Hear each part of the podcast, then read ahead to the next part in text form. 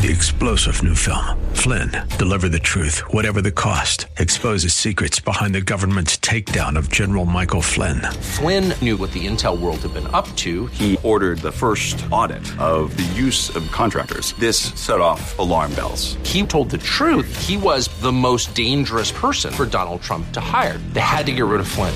Flynn, deliver the truth, whatever the cost. Available now. Watch it today. Go to salemnow.com. Salemnow.com.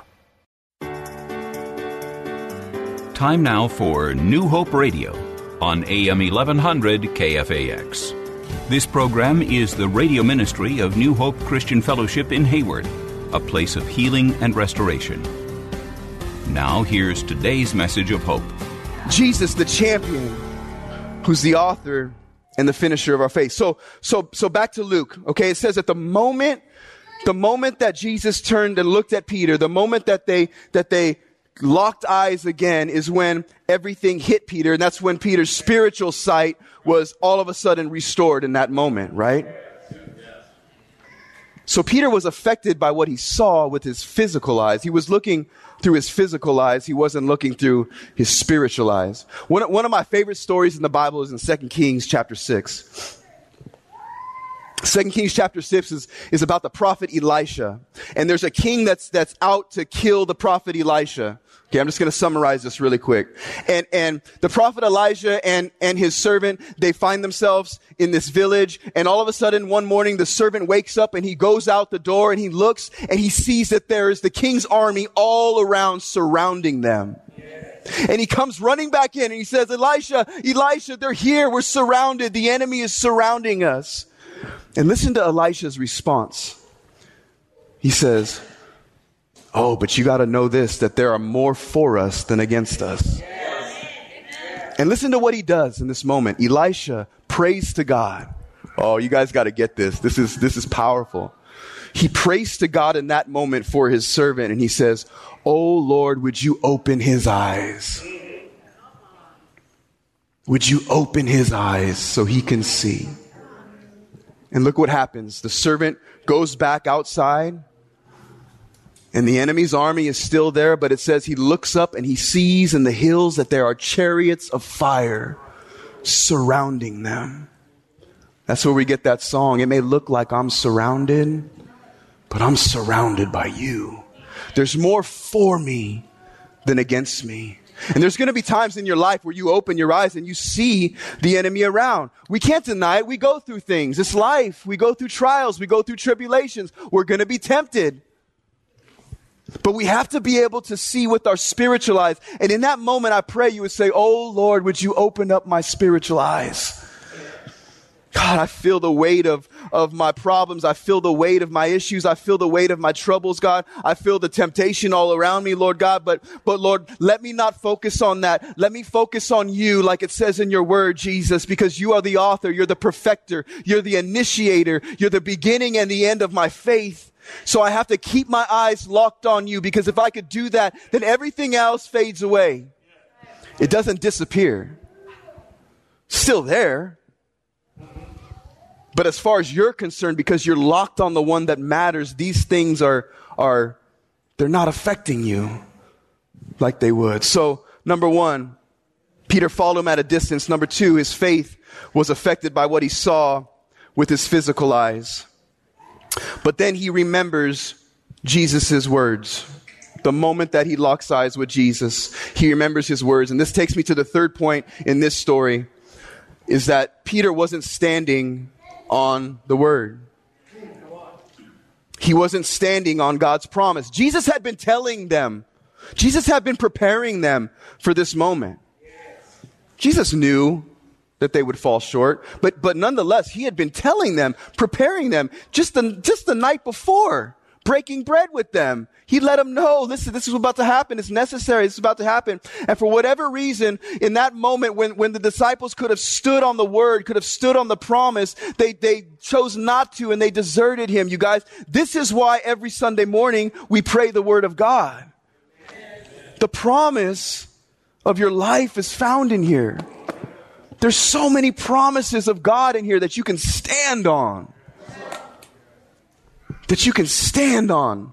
When the going gets tough, you take the word and you stand on the word. When you're up in the middle of the night, you open up the word and you say, Lord, you are my strength and my shield.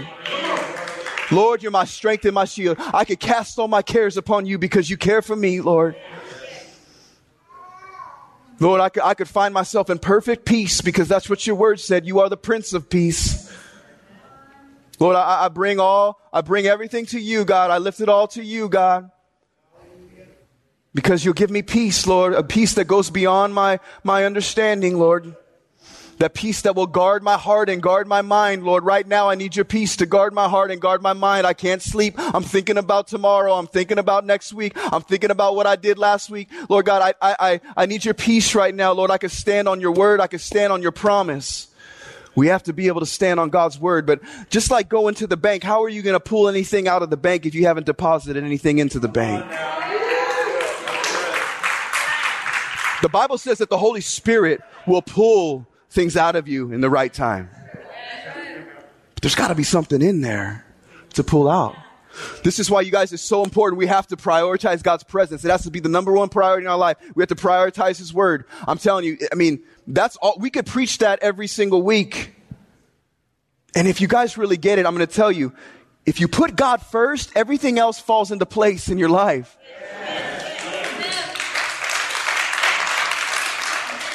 It's simple. I could say that like a hundred different ways, but it all means the same thing. Just put God first, like for real.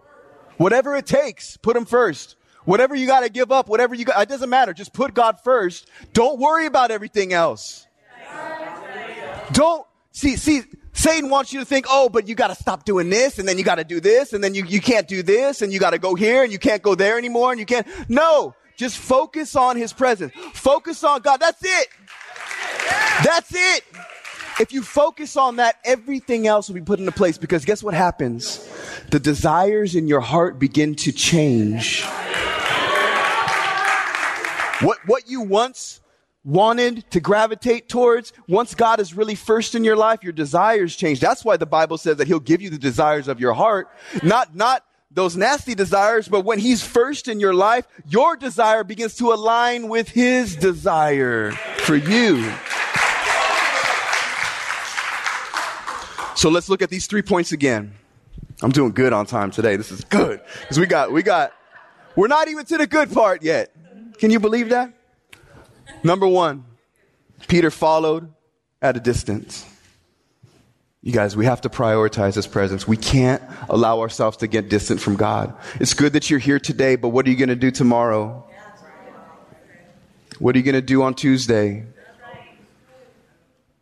You have to do it for yourself. He desires a relationship with you.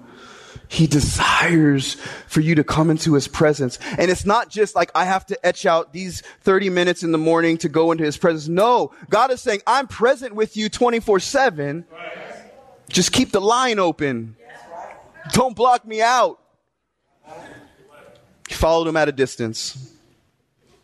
Number two, his faith was affected by what he saw with his physical eyes. He wasn't looking through a spiritual lens. And number three, he wasn't standing on the word. He wasn't standing on God's promise. And then in verse 62, it says this, that Peter left the courtyard weeping bitterly. And that's the last thing we hear about Peter for three days.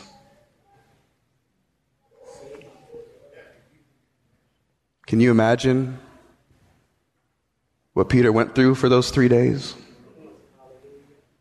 After he just denied his Lord, returned his back on Jesus. Here's where it gets good. Okay? You guys ready? If you weren't paying attention before, pay attention right now. This, this is where it gets good because this is where, you know, I, I, was doing a devotional and I did a devotional like a week before on Peter's denial. And then all of a sudden I got to this part and it just blew this story open for me. Some of you have already probably read this and have caught this, but for me, there was just like revelation. It was like boosh. boosh. I'm going to turn to Mark. Mark chapter 16, verse 5 and 7. Oh, you guys got to get this. So in Mark chapter 16, Mary Magdalene and Mary, the mother of James, they're, they're arriving at the tomb. Jesus had died. It's been three days. It's early Sunday morning now, and the two Marys are arriving at the tomb. And as they arrive to the tomb to prepare the body, they see that the stone has been rolled away. Come on. The stone has been rolled away. And this is where we catch here in Verse 5, it says, When they entered the tomb, they saw a young man clothed in a white robe sitting on the right side. The women were shocked, but the angel said, Don't be alarmed. You're looking for Jesus of Nazareth who was crucified. He isn't here. Come on. He's risen from the dead. Look, this is where they laid his body. Now, now pay attention here. Now go and tell his disciples, including Peter, that Jesus is going ahead of you to Galilee. You will see him there just as he told you before he died. Now go and tell his disciples, and here's the two words that just blew everything for me, blew it up for me in a good way, including Peter. Because here's the thing. Can you imagine, right, right when I read those words, I just went back to that time and I began to imagine what Peter had been going through for those three days. After denying Jesus, I could just, I could just imagine the shame that Peter felt. The guilt that Peter was dealing with. I, I can imagine that, that he was just crying out to God during these three days. I can imagine the promises that he must have made to Jesus, to God. God, if I ever get the chance again, I will never deny you again. I'm sorry, God. I'm sorry. I don't know why I did it. I'm sorry. But if I ever get the chance again, God, I promise I'll never, I'll never deny you again. I could just imagine what he went through. Those three days had to have felt like three years for Peter. I can just imagine him crying out to God. And then what happens is Mary comes running back to the disciples that Sunday morning and she's running back to them and she's saying, she's saying, guys, guys, guys, he's, he's not there. He's, he's alive. He's risen. And I could just see the disciples are saying, what? What do you mean? What do you mean? He's not, no, I talked to an angel and he said that he's risen. He's not there. He's alive. He's alive. He's risen. And, and, and I could just imagine in that moment, Peter's getting excited. What are you talking about? But then, and then Mary says, and, and, and you guys, he wants you to go and meet him in Galilee. And I can imagine them getting excited about this. What are you talking about? This can't be, really? He, he wants, he's gonna meet us. And then I can imagine Peter getting excited, but then Peter also thinking this, but, but what about me? What about me? Lord, am I even worthy? Do you even want me to be your disciple anymore? I just denied you, God. I, I don't know. They, they, they, they, you want your disciples to meet him, but what about me, God? Should I go? And then I can hear Mary saying, no, no, Peter, you don't understand. He called you by name. And he said, including Peter. The angel said, your name, Peter. He said, including Peter. And I can just imagine in that moment, Peter's whole countenance changing. Can you imagine the forgiveness that Peter felt? Hearing those two words, hearing his name. Can you imagine the restoration that began to happen in Peter? Knowing that, man, everything God spoke over my life, it, it still stands. He's still calling me by name. Two words, including Peter. Two words that brought so much forgiveness two words that forged a destiny. The promise still stands. The promise still stands. And I want you to know today that the promise over your life is still valid. The promise that God has spoken over your life. There's, There's some people that are listening today that you know that God has called you. You know that God has spoken a word over your life. And for whatever reason, you've been distant from God. You've been distant from Him. But today, He's calling you by name. He's saying, including Miguel, including Ricky, including Sarah, including Susan promise over your life still stands. And, and let me say this, that God will use the lowest points in your life as a platform to propel you into your destiny. If you would just surrender completely to Him. If you would just submit completely to Him. Because there's purpose in your pain. There's purpose. There was purpose in the pain that Peter went through for those three days. You got to get this, you guys. There was purpose happening in those three days. There was something in Peter that, that had to be, that had to be eradicated, or there was something missing from Peter that needed to be added. And I believe in those three days there was a purpose. There's purpose in your pain. There's purpose in what you went through. Even this, even if your pain you feel is self-inflicted. Peter's pain was self-inflicted. There's someone right now that you feel like, man, I'm in this distant place from God and I, I it's self-inflicted. But I want you to know, even in that, God will turn around the lowest point in your life and he'll use it for his purpose in your life and through your life. Here's the thing literally 49 days later, you got to get this. 49 days later from Peter's denial, from his lowest point, 49 days later is when the Holy Spirit fell in the upper room on Pentecost. And the promise that God began, that God, that Jesus spoke over Peter's life long ago when he changed his name from Simon to Peter. No longer are you Simon. You are now Peter because you know me. You know who I am. So let me tell you who you are, Simon. You are Peter. You're the rock that I will build my church upon. 49 days after his lowest point, the Holy Spirit would fall. And what would happen is Peter would begin to preach and thousands upon thousands upon thousands of people would come to know Jesus. And the promise over Peter's life would literally be coming to fruition and the church would be built upon his shoulders. Do you know that our church is built upon the shoulders of this man? And I'm closing with this. Luke chapter 22, a little bit earlier, verse 31 and 32. I just want to read this. This is again Jesus predicting Peter's denial before it happened.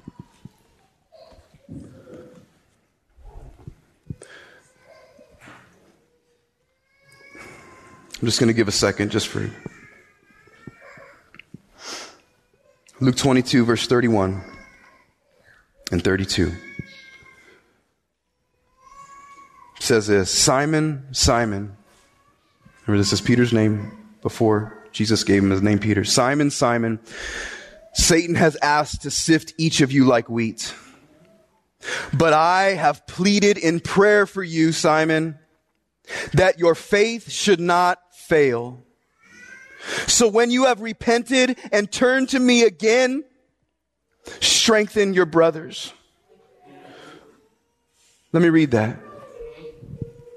Simon, Simon, Satan has asked to sift each of you like wheat, but I have pleaded in prayer for you, Simon, that your faith should not fail. So when you have repented and when you turn to me again, strengthen your brothers. See, this is what the Lord is calling you to today somebody this is really hitting home with today. I've been in that place of denial in my life and it's three years is nothing. Three days is nothing. It's been a long time. And Jesus is saying, listen, your faith has not failed because I am your faith. I'm the author and the finisher of your faith.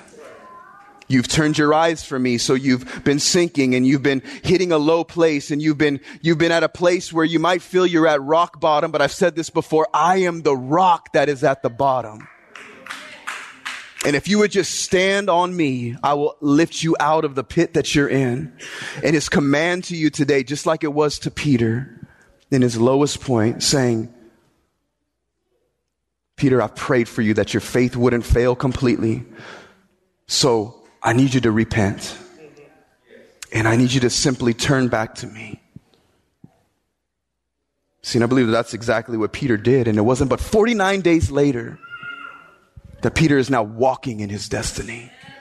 Peter is walking in the fullness of what God has spoken over his life. Not even two months later. God can do a miraculous thing in your life. He can turn you around so quick and he can put you on a path so quick. You would be amazed at what God, only God can do that.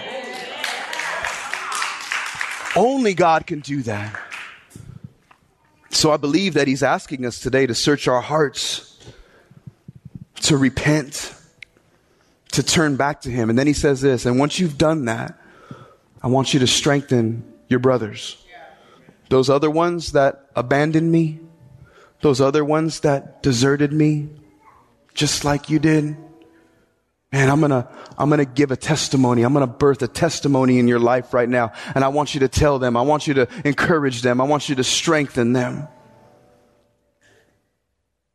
I want you to reach them, Peter, for my sake, because you're the rock. I believe that today Jesus is saying that. He's saying, listen, I already knew what you were to do before you did it. I already knew that you were to fall short. But I died for you anyway. I called you anyway. And just like Peter, I've invited you to the table anyway. They were all sitting with Jesus at the table. And it wasn't but a few hours later that they all would abandon him, desert him, turn their back on him, and deny him. And literally be ashamed of him. But Jesus wasn't ashamed of them. And he went to the cross, and Jesus is not ashamed of you. Jesus is not ashamed of what you've done. So stop being ashamed of yourself. Stop allowing shame to just hold you down and just keep you in this place. God is saying today, I want you to have courage. Courage is not the absence of shame, not the absence of fear, but it's the willingness to walk and to step out in spite of what you feel, in spite of the shortcomings that you feel about yourself. God is saying, have some courage today. I'm calling you by name. I'm calling you by name. I've spoken a word over your life. I've spoken a promise over your life. I've spoken it long ago and I'm speaking it now. It still stands. There's nothing that you have done to ruin that word that's been spoken over your life. There's nothing that you can do because my grace is sufficient for you. As long as you have breath in your lungs, my purpose that I want you to walk in is right before you. All you have to do is just take a step. Because that's how God operates. God doesn't force anything on anyone. You take the step and watch God do the rest. You just focus on putting Him at the top everything else. Let me take this weight off of your shoulders today because some of you thinking like, oh, but there's this, there's that, and I'm, I'm addicted to this, I'm addicted to that, and I don't know how, I don't know how this is all going to work. God, I, I, Holy Spirit, I feel you calling me right now, but then the, the, the enemy is reminding me of everything I have to change. Don't worry about any of that. Just worry about Him. Worry about just making one commitment to Him and saying, Lord, uh, I put you first. I really do. Right now, I surrender everything, God. I don't know how I'm going to get free from all this stuff, but I believe that you could do it. I know you could do it. So, so I let go, God. I let go of it all right now and I let you into my life, Lord, and I surrender everything to you, God. I surrender everything to you. I'm not going to worry about I'm not going to worry about tomorrow, the next day. I'm going to worry about right now and making a commitment for you right now, God, because I know that you could change my life. I know that you could change my heart. I know that you could change my desires, God. I know that everything can change, Lord. If I just respond to you, if I just put you first, God, everything else will fall into order, God, because if I'm serving you, then if my eyes are fixed on you, Jesus, everything else is put in its proper place.